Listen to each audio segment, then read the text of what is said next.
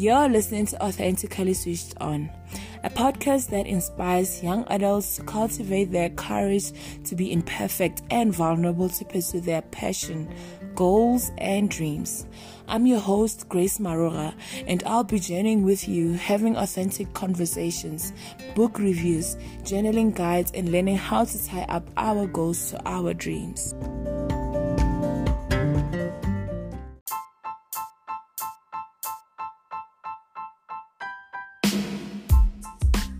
Rules of law takes on several meanings.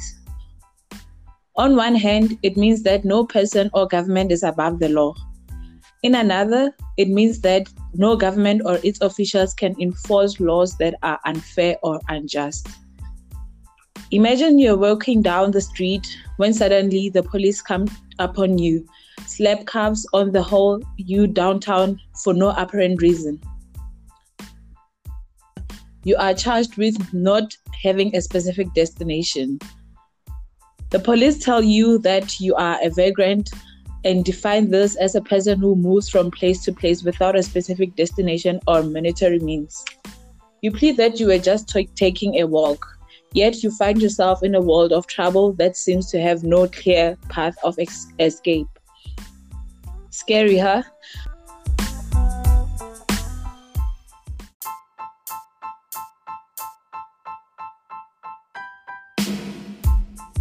To avoid incidents like this, on today's episode, I sit down with a lawyer that deals with cases in criminal, labor and CCMA, family and divorce, deceased estate, contract, personal injury claims, and COIDA claims by employees, Mr. Morena Lehago.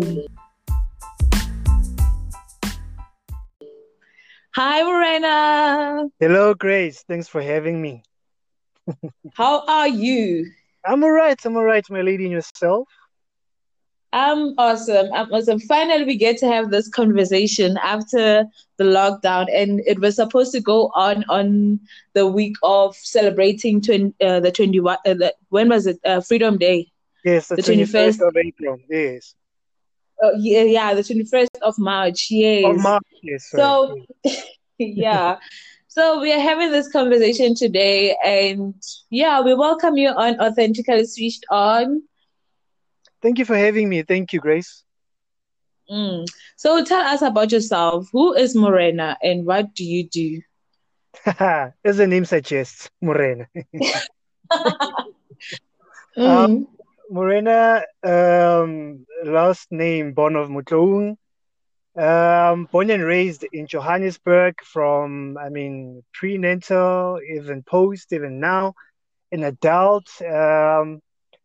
Studied, in Johannesburg still, even graduated from matric and obtained higher education at University of the Witwatersrand, WITS, here in Johannesburg as well, and currently practicing at a law firm based in Johannesburg South. So we can say you are a Joburger. Yes, of course. A true Joburger, yeah. Yeah, so what motivates you? Well, in the field of law, what motivates me is the change that you get after a successful fight for inequity or unfair treatment by either the employer to an employee, or unfair division of estates during divorces. Just the satisfaction of a client over and above paying the bill, but saying, thank you for assisting me, I can sleep better at night. I think that's the drive for me each day, making a difference, basically. So what is your mantra or motto? To whom much is given, much is expected. We cannot just only take and never admit anything in response. It is the very same motto that motivates one to see over and beyond the greediness, over and beyond the selfishness, because whatever I have is because somebody somewhere either kneeled and prayed for me to get it, or someone somewhere is giving me an opportunity, then I need to show that, in fact, over and above me getting that opportunity, I can open up doors and opportunities for others as well. Mm. Awesome. That's a beautiful motto, hey. Thank you. To whom much is given, much is expected. Yeah, that's correct. So out of various career paths and choices, why did you choose law? Funny, as common as that question comes about, for me, it is the with due respect to other professions, it's the stature it gives oneself when they're dressed in black and white, and standing before a magistrate or standing before your lordships in the high courts or your ladyships in the high court, and actually arguing principle and making law where either I'm following precedent or I'm making precedent myself. So for a reported judgment where, remember in court, just in summary, after an order has been given, you get to be cited at the end of that order as a person who had represented that particular plaintiff or defendant, if the case may be. So that goes into the archives of the precedences of law for years and years to come. Can you imagine if someone comes up and says, I read your judgment, Morena, good arguments in that. So it is that. It is how lawyers treat themselves, basically, which drew me to the profession itself. Yeah. So have you always wanted to be a lawyer? Or you thought of becoming a singer or something? No, it was actually a last-minute change later in my grade 11. I was battling with physical sciences. My profession, I mean, even whilst I was still a child, I used to have props, medical props, like, for instance, your scrubs, the stethoscopes, and the like. So I grew up wanting to be some medical specialist, you know what I mean? Up until then, I realized, actually, over and above this, I mean, practically, I must be realistic. If Kishapwaki physics or high school, and I can tell that if, in fact, guy, you are going to do physics again for the first few years of your varsity in medical school. So I had that challenge, and I'm like, no, you know what? In fact, let me pack it aside and let me venture into law, because, I mean, it's something that, not to say it's easier than medicine, something that's equally equivalent to medicine, because over and above this, we service the society, irrespective of your income and the like, or your skin. Yes. So looking back, are you glad that physical science beat you to the core, because you get to do one of the major careers in the world? I must say, it's one of my favorite careers. If I was to leave engineering, law it is. So looking back, are you happy with where you got to in life right now? You know, apart, if we were to put apart the black tech, I would actually enroll again in the medical school so that I can have, because they work well together, medicine and law together. You know what I mean?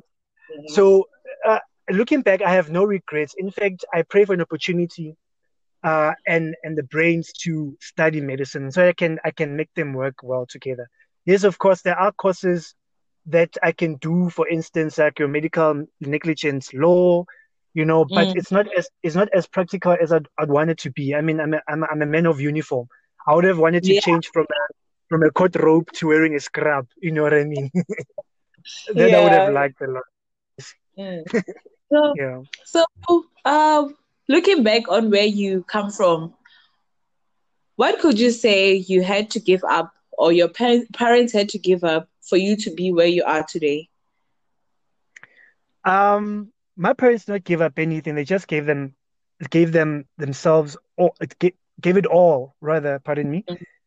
all of themselves to me and to support me in whatever I wanted to. That had sense, obviously, you know. A black mother would not allow you to choose some nonsense things. So they supported me a lot. I had to give up being part of a group of a lot of friends that did not have a mission or a purpose of where they want to see themselves from high school to even varsity. So I had to cut a lot of friends for a sharp focus. And I think for my benefit, I grew up very chubby and a bit ugly. So it's only now when I'm after, graduated, I'm a bit handsome now. Then I can be distracted by the, I get distracted by my aromatic moments. So it's only now that because I've accomplished a bit that I can now venture into having friends, more friends. I can balance my choice of friends and the like. But my parents did everything they could to support me, and I met them halfway with the hard work and a correct decision, and the sober-mindedness of myself during the time. Impressive.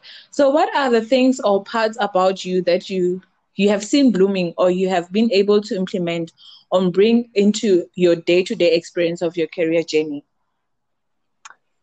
Look, graduating from varsity in any career, it's not that easy. You'll be fortunate if you graduate and then you get into, job placement there and there. Call it your internships or call it your scholarships, whatever that is. I battled to get employment, I think, for a good 1 year. And then I joined Lawyers for Human Rights, which was just a voluntary work, up until I got interviewed by the current employer that I am currently working for.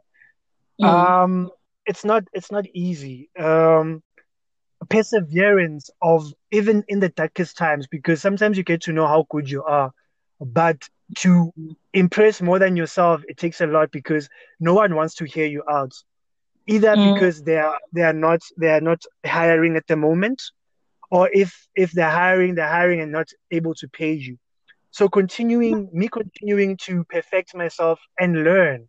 Even now I still have room to learn. So I'm quite grateful that even over and above graduating and getting employment, I'm able to learn every day. So that's the greatest part of me that has been evolving. And I don't think I'll stop learning. I mean, I'll be called a professor, I'll be called an advocate later on in life, but I wouldn't stop learning for the greater part of my life. Yeah. Given your background and experience, what are the key factors about where you come from or who you are that you haven't felt insecure or unapologetic about? Prayer. Prayer and recognizing that over and above the existence of God, an equivalent of it, their ancestors. So I got taught that how we got to be as Black people, how we got to have these surnames that link into animals, most of us, and how we got to have these praises, the tagazelo or the reto, if you like them, if you like to call them, that make up a human being or a human DNA. So that has been my spinal cord, the foundation of my spinal cord. And even today, I'm not ashamed to say that I recognize my ancestors and I recognize my God. And how I am now, or how I am today and going forward is only a light and guidance that I always pray for and ask for, for the people who had predeceased us in many, many years ago.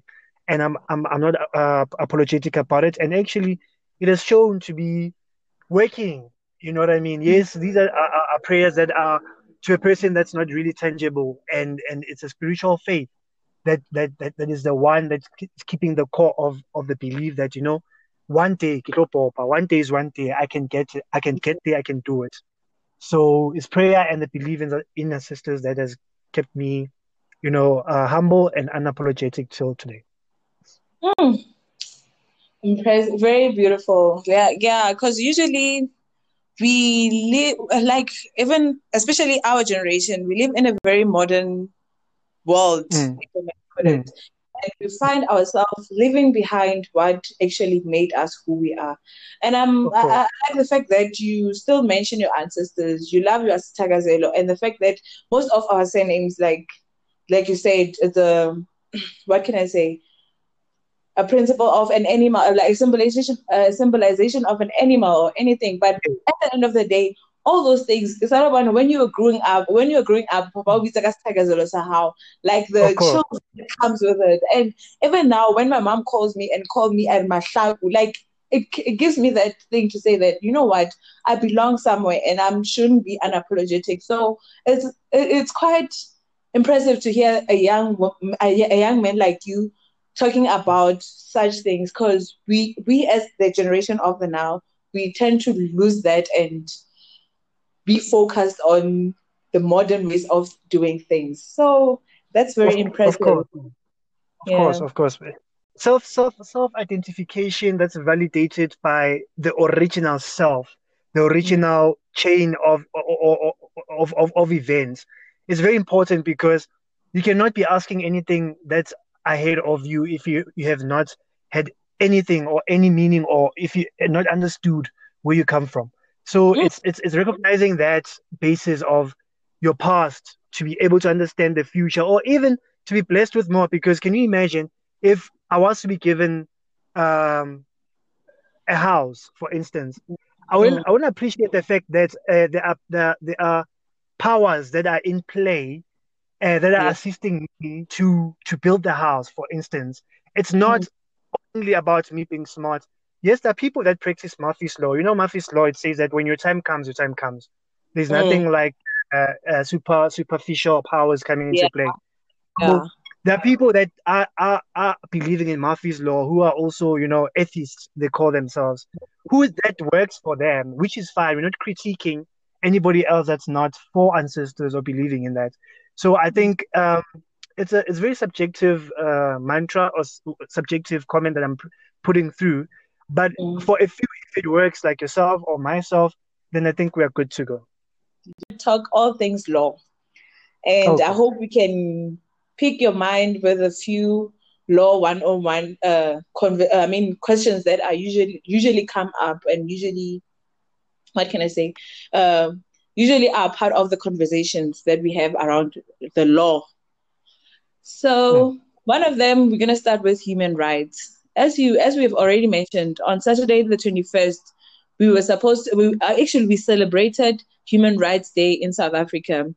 Well, the idea of human rights is that each one of us, no matter who we are, where we are born, is entitled to the same basic rights and freedoms. Cliché as it is, human rights are not privileges, cannot be granted or revoked. And they are universal. That sounds easy until someone takes the idea and try to put it into practice. So most of us don't know what this means for us individuals and the society. So to pick your mind, Morena, what exactly are the basic human rights? So human rights, as the term suggests for itself, are rights that are guaranteed by the Constitution, specifically Chapter 2 of the Constitution, which then has a separate book called the Bill of Rights. So if one wants to have a clear or a list, a non-exhaustive list of basic human rights and any other rights that are afforded to a human being, should look at what we call the Bill of Rights. It has a list of the rights there. However, it's read together with the Constitution itself, the Constitution of South Africa, 1996. So we have, for instance, a provision that we know, for instance, I'll name a few basic human rights. The rights to life, the rights to freedom of movement, the rights to human dignity, the rights to privacy, and the like. Now, because these are not the only rights that we have, but for one to refer for a whole load, the exhaustive list of those rights, they can go to the Bill of Rights. Now, we These rights, you get them immediately when you are born. So you have these rights. In fact, we have this controversial law that most policies are still debating about whether or not they can insure a fetus before it is born. You know, so that's how far back we can stretch the human rights to. But for simplification of understanding human rights, these rights are not absolute in their entirety. When I say absolute in their entirety, it means you cannot unjustifiably or unreasonably uphold your human rights. And there are certain human rights that can be limited by the Constitution. So the Constitution gives a limitation to every human right that's not in balance or that's contradicting the Constitution or the Bill of Rights itself. I will give you an example. We all have the right to shelter and property, right? And the right to water and electricity that's, that associated with property, right? Now, if you play, for instance, your next door neighbor, you are abusive of the next door neighbor in ways in which it, for instance, makes the neighbor uncomfortable. For instance, you play loud music. Your kids are always throwing rubbish in his place and the like. And when you're asked why you're doing that, you say, I have the right to property. I own my own property. So I have the right to do anything I want that's around my property. So your right there and then will be limited for the mere fact that it's infringing on somebody else's right to property. You get what I'm saying? So yes, but let me give a higher understanding or a higher example of a human rights that can be infringed or that can be limited. We know currently that we are faced with the COVID-19. Yes. And basically the COCTA had, together with the president, had pronounced on regulations that infringe on one's movement, freedom of movement. Freedom of movement, which is guaranteed by the Constitution and also by the Chapter 2, which is a Bill of Rights. So are we saying now, because we have freedom of movement as human people, which is a human right, can we take the government to court to challenge the fact that they are now saying to us, there's now a curfew. You're either out of your house by from 5 till 8 o'clock in the evening. Yes. Outside those times, you are not allowed, meaning that they are infringing on your freedom of movement. Yeah. So they're doing that because it is included in our Constitution that certain rights can be limited, provided, remember, I said there are justifications to it. Yes. Now, in defense of the state, they would say we are infringing your right to movement because we don't know what you guys do. Plus it's a Friday, you either be attending parties or visiting friends outside those hours, and it makes it difficult for our security personnel to safeguard everybody at night, whereas it's easier to do it during the day. So in short, we have human rights, but our rights are not absolute. They can be limited, and the limitation should be justifiable. Sure. Yes. Okay. So who gets to pick or choose them, and who enforces them, and how? Naturally, from birth, you have all sets of human rights to yourself. Like you mentioned, yes. Yeah. Yes. So immediately when you have a birth certificate, for instance, for the mere fact that you have a birth certificate, it is the right to human dignity. It is in your dignity to be identified. And your identification must be recorded, because that recording of your date of birth and your name and surname gives you another right to access the child support grant, for instance. Yeah. For you to be able to have food, which is a right as well to have. Yes. You know what I mean? So they start from birth, and they end when you die. But when you die, we still have the laws that govern the corpse. So It's the law. As blasphemous as that, you cannot, after I die, go to my grave and then pee on me, you know, or exhume my body for your own intentions. There are laws and procedures that you need to follow to be compliant. So I'd say human rights end at death, but also we must be at the back of our mind. I think that also the Topolozona, they've got, you know, rights as well to some extent. But yeah. Okay, so as we celebrated Human Rights Day on the 21st, what did it mean to you? And looking at where we are as a nation, and especially now during this coronavirus, what does human rights really mean to us as the young generation of South Africa, or as South Africa as a whole? Because right now, I feel like even the old became young, the young became old, or everyone is just the same age, because we are so confused about what is our rights now. As much as maybe we could have read the Bill of Rights, or we could have had an idea of the rights that we have as human beings. But now, because it's a state of emergency and there's corona, most of what we used to have freely is now limited. So can you just give us a guide into what is it that can we say that, what is it that can really, what is it that human rights really mean at this stage in our lives? Well, I would answer it in two folds. Let me start by what it means for us as the youth. I mean, this information is readily available. They know what they have to. The youth know what they have to do, because it's been said over and over and time again. In fact, they live with the testimonies of their grandmothers and their grandfathers within their own households, which relate the stories of the difficulties that they faced back in the time, where they couldn't access information to enable them to have the career choices, to enable them to, you know, to better themselves as we can now.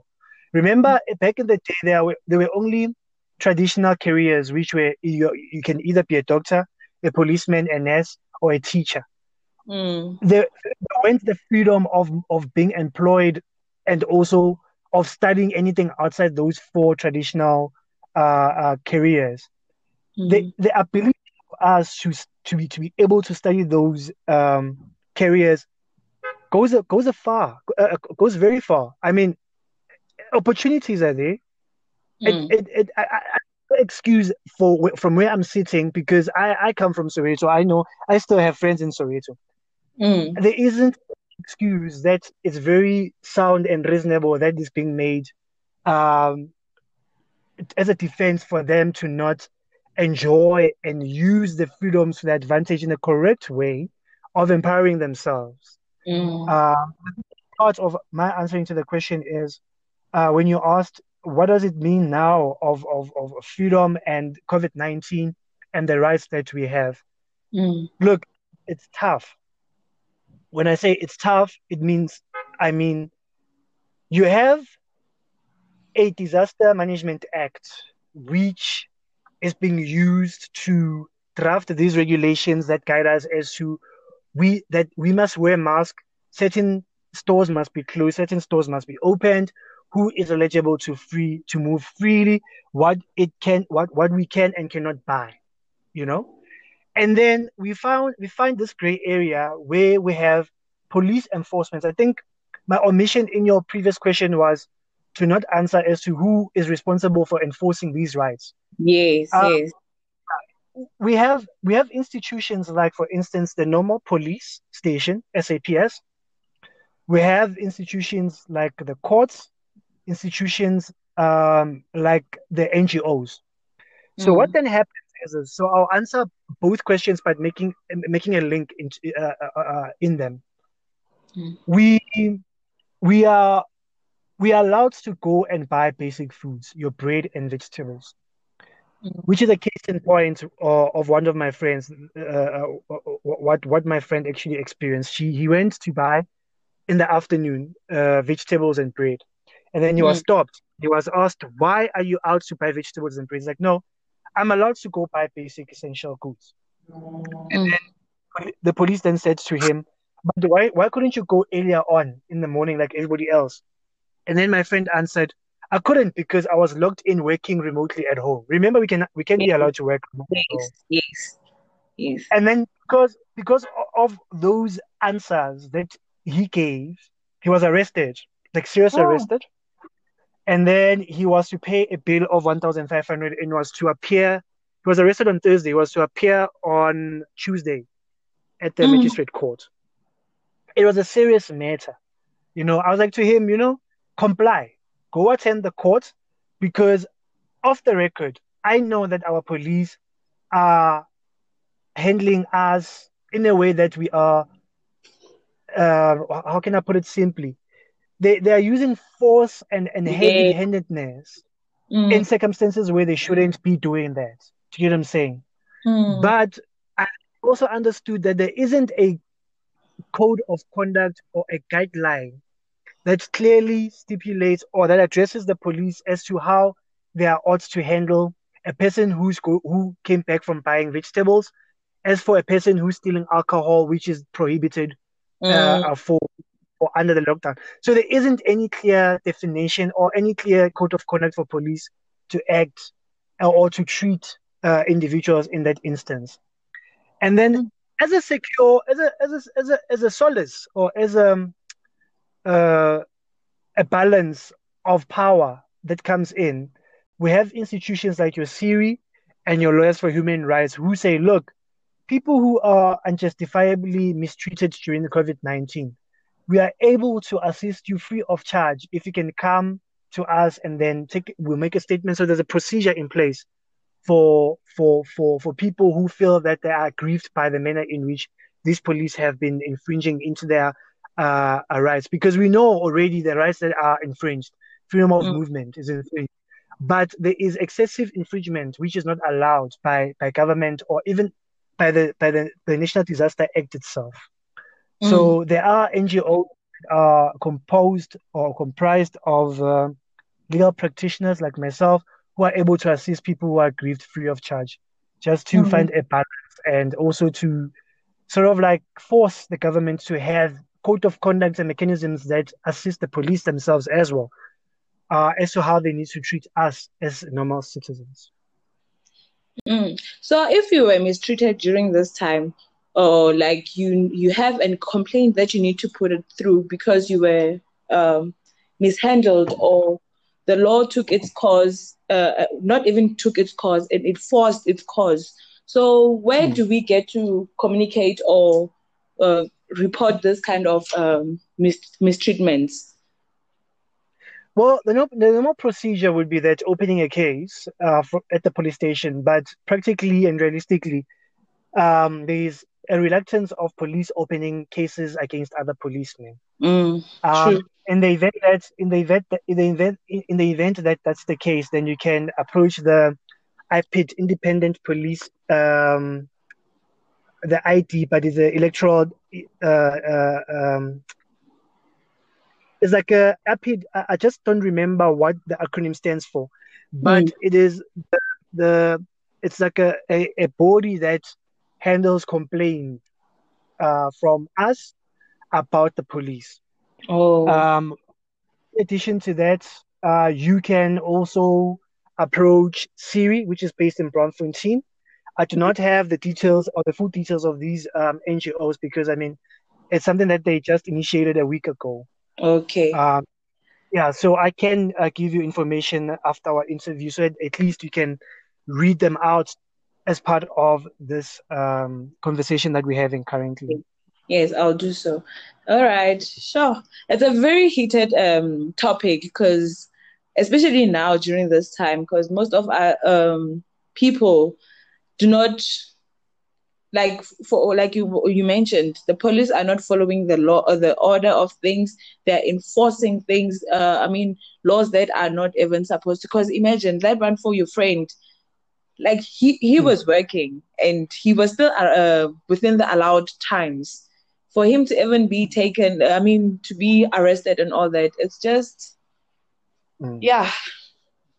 You know, is that thing ya hore, we want to set an example with you. Do you know what I mean? And, but it's justifiable to do that because you are acting outside the scope. Because now I'm saying I'm speaking on both sides of my mouth. They don't really have the code of conduct as it stands that guides them as to how they need to handle people. Mm. They are supposed to be asking us to remind us to say, look, Morena, as much as you want to go shopping, for instance, you should wear a mask. Mm. You should have gloves. You know what I mean? Mm. You should stand 1 meter away. So that's not being preached a lot by them. What we see it happening is that we are being asked to frog jump. We're being asked to do push-ups. You know, we're being asked to do many other things that we because one can think or one can, resonate with this. Over and above their duties, when they knock off from being a policeman or a soldier, they are normal citizens like you and I, and they reside within our communities. You know what I'm saying? So, for them to be treating one individual like that, are they not thinking that it could be possible that the child or the daughter, the son or the daughter, or the parent, or their mothers, or their fathers or grandfathers could be treated the same way as they are doing to us? And how would that feel? How would they feel about it? You know what I mean? In enforcing these rules, you know what I mean? And then Ubuntu is no longer there. We become, treated otherwise, inhumane. So, where does Ubuntu and the law come in jail? Like, where do they sink? Let me start by saying our national anthem by itself is a prayer. Although we have different beliefs, which our constitution clearly recognizes, the Ubuntu is an unwritten principle that tends to be infused just so that our laws are not as harsh as they are to be in comparison with the past laws upon Black people. Now, I'll be misleading to say I have came across an act of Ubuntu that says this is what we need to do. There isn't any tangible piece of legislation that says Ubuntu must be practiced, But we use it as a rule of thumb and an unwritten rule that in enforcing any law in South Africa, we must, because we're dealing with human beings, sensible to the fact that there are these past inequalities that have prevailed upon the people that we are enforcing these laws onto. So it shouldn't be a hard and fast rule that we're applying in them. We should be applying Ubuntu, a sense of understanding of all these other factors that came into play that we cannot necessarily put them in a certain section of an act. So simply put, it's just a rule of thumb that we enforce together with our laws. Other than that, if I'm asked to point out a piece of legislation where Ubuntu can be, read, unfortunately we can't. Yeah. It's left to one's discretion as a law enforcer. As a law enforcer, you know the law, and then as to how you apply the law, it's really left up to you. You know, so you have the ones that have Ubuntu, which then align themselves with NGOs that are supportive of the human rights. And then you have, obviously, private institutions, which also do the Ubuntu practice, but in a slightly mandated way, because they would say, if there are institutions like Siri, like that are free, legal aid, which are practicing Ubuntu to the core, we also in the business of making money. So we can't really... We can't really say Renalibu can represent you for free, for instance. It's not really written anyway. Let's move to point number two. of the Law 101. Yes. Vision for Justice System in South Africa and Criminal Law. So there are thousands of young adults out there who continuously find themselves being involved in petty crimes like shoplifting, selling marijuana, stealing appliances, being at the wrong place at the wrong time, or even selling their body in order to make means to an end, in order to put food on the table. Others end up being prosecuted for jail time that will not only ensure they pay for their crimes, but also rob their chance of a better future for them and their families. So what's your vision for a better justice system for young Black adults in South Africa? I would like to see a collaboration between private companies and the government at the Department of Justice and Correctional Services more.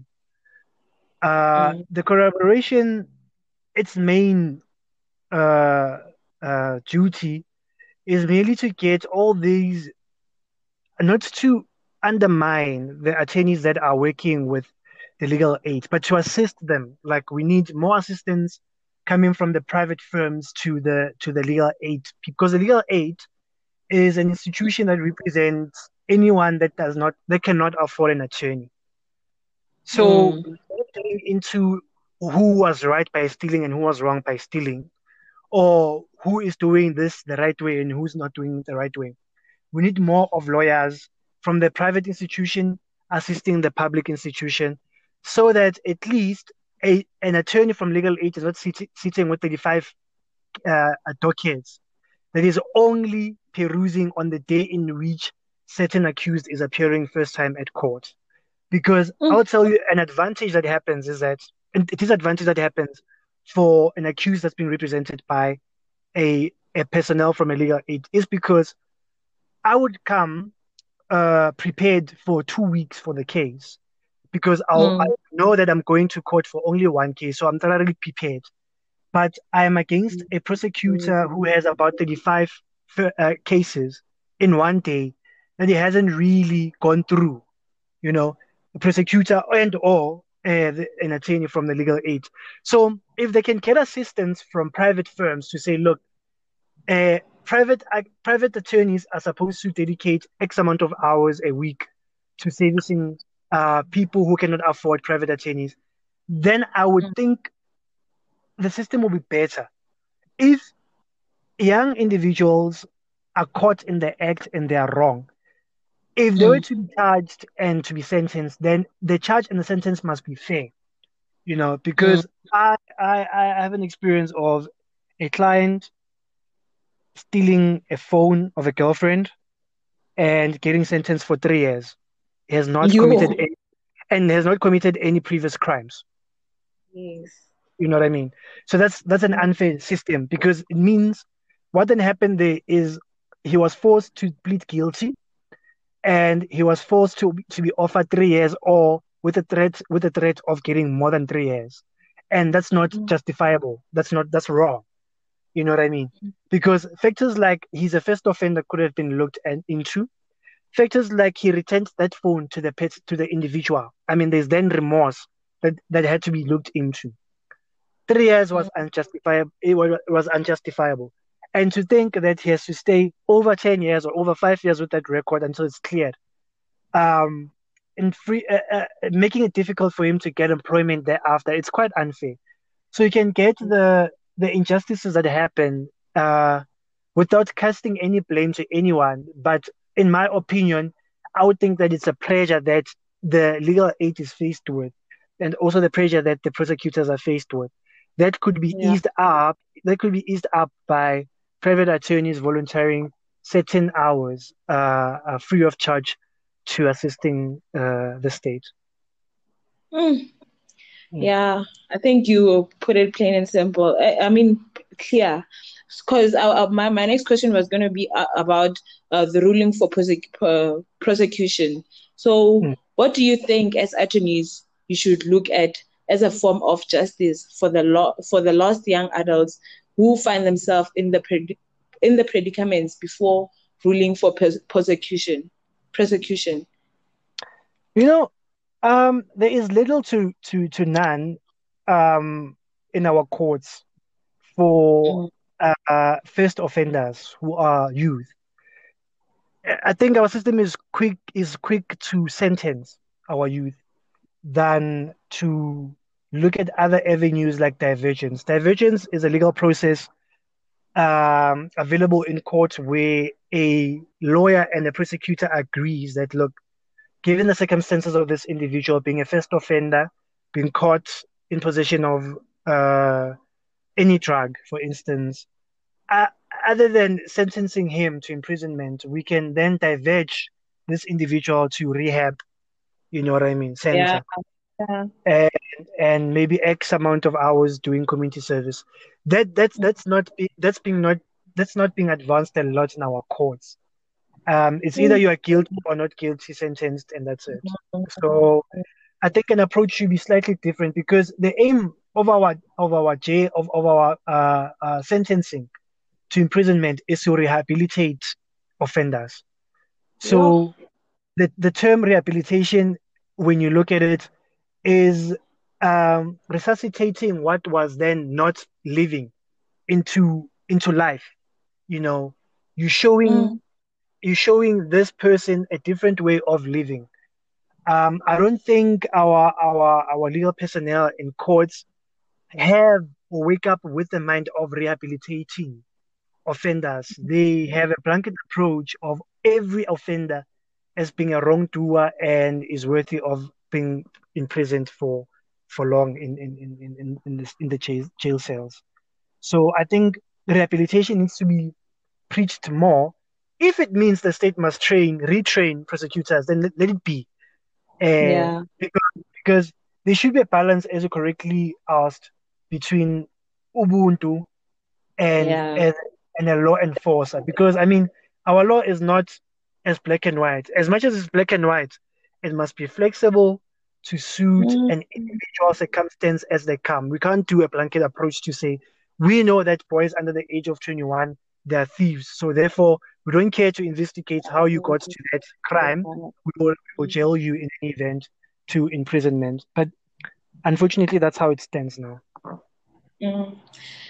So how can you do your part in order to keep the young adults of South Africa on the right path? As an individual, as a person, what can I say? As anyone who's in South Africa right now, as a young adult who maybe has a clear vision of where they're going in life or whatever. So how can you do your part in order to keep the young adults of South Africa on the right path? You know, in my years of varsity, I was part of an NGO educational organization called Educational Star Reach. So basically what I did in my time, which I'm continuing doing, is that I spend my weekends tutoring maths, geography, and life sciences to grade 10 and 12 as well at a high school here in Soweto. We rotated. There would be Naledi, there would be Zinhlope, Midlands, and so forth. And during my sessions, over and above tutoring and revision classes, I would motivate individuals after classes to have different conversations with their friends. And then I found out that the youth actually is quick to get bored at conversations that are self-enhancing. So I'm still battling even now. Maybe perhaps I wasn't trained to be a social worker or psychologist. I'm still battling even now to understand why they would find a conversation or that empowers them very boring, and a conversation that's actually to their detriment, like clubbing, like fashion, like dating, like pregnancy, like rand, those kind of topics easier and exciting to talk about. I'm not saying they're wrong, but a 24-hour conversation that centers around that is it won't take you anywhere. But if we begin to have different conversations that have topics in them that are empowering. I mean, for example, I'm not asking for them to speak about Martin Luther King's preachings or yeah. Or Newton's law, for them to say, look, Morena, tell us how we can access internet, for instance, because we know what we want to do, but our mind gets to change every week. You know what I mean? We know by the time we get to Matric June, our applications, we are sure, and we know which options we have for varsity or college, for instance. We're not having those conversations. But instead, closer to that conversation, they'd ask you for internet cafe money. I'll guarantee you it's not going to be used for internet cafe money. One's going to buy cigarettes, two's going to buy airtime, three's going to buy data, which is for WhatsApp and Facebook. And before you know it, they want to be entrepreneurs, but they're going it in a different way that's not even supported by research. You know what I mean? They want easy come, easy go. And unfortunately, that's where we are. And unfortunately, I'm still battling. I can't really tell you an ideal solution to it. It's a matter of setting small with conversations. From conversations, then we can act out what we, are discussing or coming up as solutions, and then we can move forward. But I can't even engage with them on a conversation level. So it then becomes impractical for me to then say, okay, I know this is a solution A and B. Unfortunately, I can't assist in that case. Yeah. So let's move on to contracts. Okay. Yes, we get into contracts every day, whether it's a job contract, a cell phone contract, a medical aid contract, you name it. What are the most vital legal statements you should look at when you enter in any form of contract? Wow. Okay, let me answer it in the simplest way, because not everyone is a lawyer. Yeah. Everything, you'd see that everything that we get into is a contract. Let me make it as dumb as possible. When you go buy clothing, an item of clothing at store, you see a price that's being advertised. Yeah. In law, that constitutes an offer to purchase. Right? So they are offering you a pair of boots for 60 rands. Now, when you pick up the boots, fit your size, and you get the correct size, and you go to pay, you have accepted that particular set of boots at that price. You accepted the purchase order. Yeah. So you accepted that I want these boots, and then you paid. And then you find out that, look, the boots are going to stitches, or the sole is loose. Now you go back. Remember, the slip itself constitutes a contract. Yes. So that's why I make it as simple as possible. In the event that you don't have a receipt, your goods cannot be accepted. That's as easy as that. Yeah. Yeah. So when you have a receipt, it means that there is what we call, for instance, a guarantee or a warranty of that purchased goods, in which they can then assist you to either exchange the good for a better one, or they can repair it in some form. Importantly, what we need to know and understand and not undermine is that every single part of our life involves a contract. Yeah. Purchasing petrol is a contract. If you purchase at 95 unleaded and you get diesel, and then your car is fucked up, you can sue because there was a contract. Yes. But I mean, but we should not. What we need to look for, we should be able to identify, which will make it easier for lawyers. But we're not saying you make it easier for us, because then we can't bill you guys thousands. You know what I mean? We must make it easier for you guys, so we can make money. You must be able to identify contracts that involve certain goods. Like, for instance, property is a contract. A cell phone contract is a contract by itself. And then try to go through, I know it's difficult, go through the terms and conditions. It's tedious. I know it's tedious. It's often when something goes wrong, when we start thinking, shit, let me read the terms and conditions. But there's no shortcut. There's no shortcut in it. We just need to read the terms and conditions. And then enforcement of it, I mean, that's when we get in as lawyers to try to show that, look, you're not abiding by clause X and Y of your own contract, of your own terms and conditions. running. So that's contract without getting into detail. That's a bit sophisticated, yes. So on employment contract, what are the employment contracts? Yes, what are the pros and cons of them? What should we be looking for when we sign them?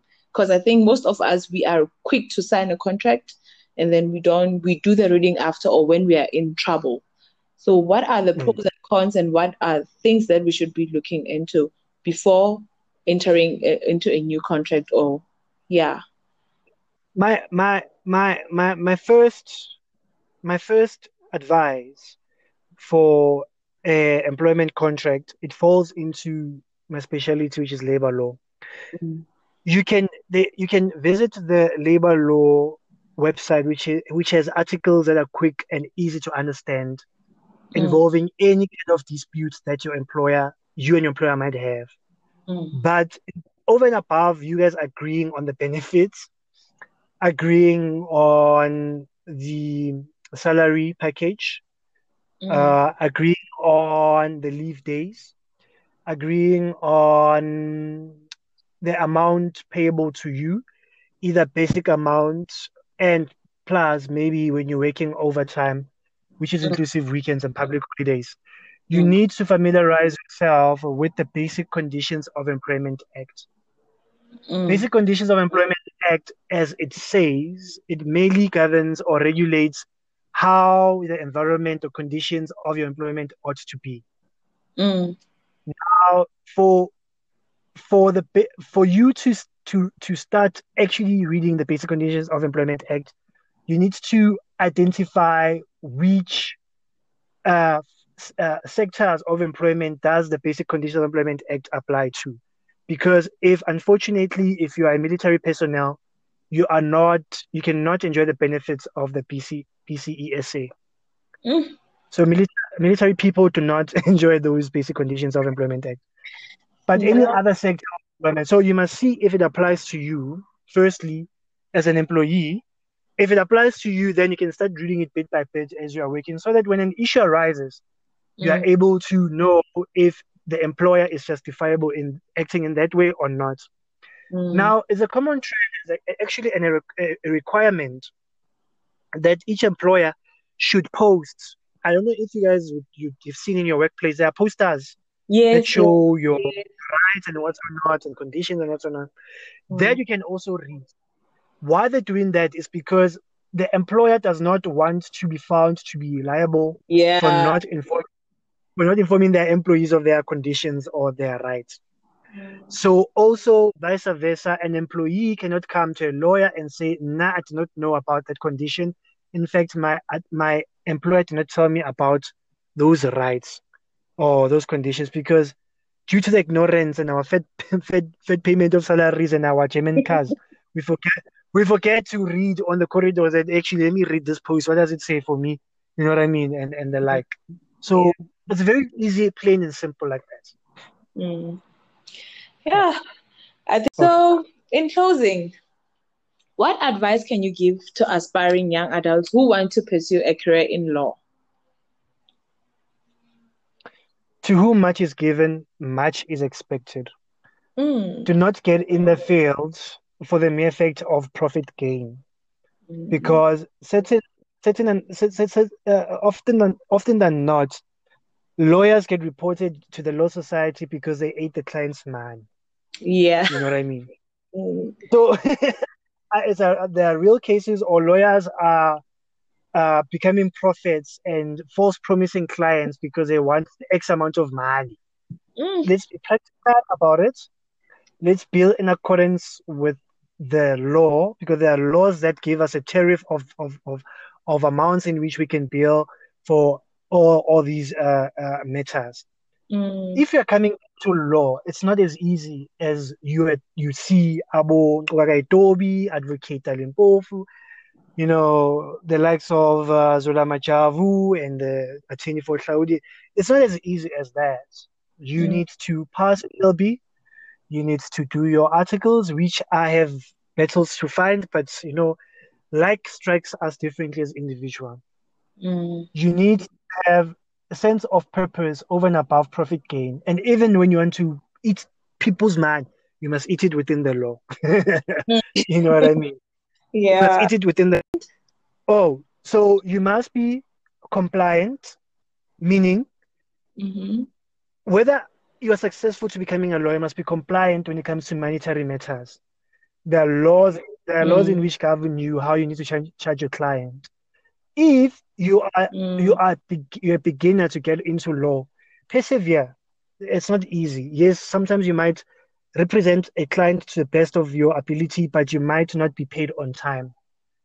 And so persevere. You will get there eventually. That's all there is. Ibata a hard heart. You know, that's about the lawyer napilu. Yeah, a hard heart. You must be tough. You must be thick-skinned, because the stereotype that goes about people when they want your assistance, when they have to pay for your services, or they start disputing your invoices. But it's all in well. Just persevere. So, for any young adult that is pursuing their careers that are just from varsities, or maybe they've been home, they want to put on their boots and go fetch their career, what advice can you give them, and what advice can you give them in making progress on their growth when it comes to the career journey? It is as cliche as it sounds. Do your research thoroughly. Do your research. Don't just enroll in a course that you don't know which modules are going to be on the first semester, second semester, and the like. Do not stay doing those courses not knowing that after the course, who's going to be my employer? Am I going to be employable after graduation? And how long will it take? Do your research even post-tertiary. That's how thoroughly prepared you need to be, because my mistake that I did, my research was as limited as to just getting into varsity and doing law. As to what goes on in the semester throughout the law, I didn't research. Like, it came as a surprise. And, you know, that's when you start dropping one module for another. Research must be done. All right. Yeah, unfortunately, we have to let you go, but thank you. Thank you so much for this awesome conversation that we've had. Thank you. We really enjoyed having you on the show, and we cannot wait to have you back. You still have a lot of answers. I mean, a lot of questions that you need to answer, and a lot of light that you need to share. And just to pick up. Of course. Thank you for having me, Grace. I'm very passionate about assisting the community at large. Yes, I need to put papa go plating, you know, but it lives in me. I live law, so law won't mean anything if I just do it for profit. I need to serve the community with all my heart, and then I'll be satisfied. So I'll be more than willing to participate again. All right. Thank you so much. Enjoy the rest of your week. All right, Grace. Enjoy yours too. Okay, bye.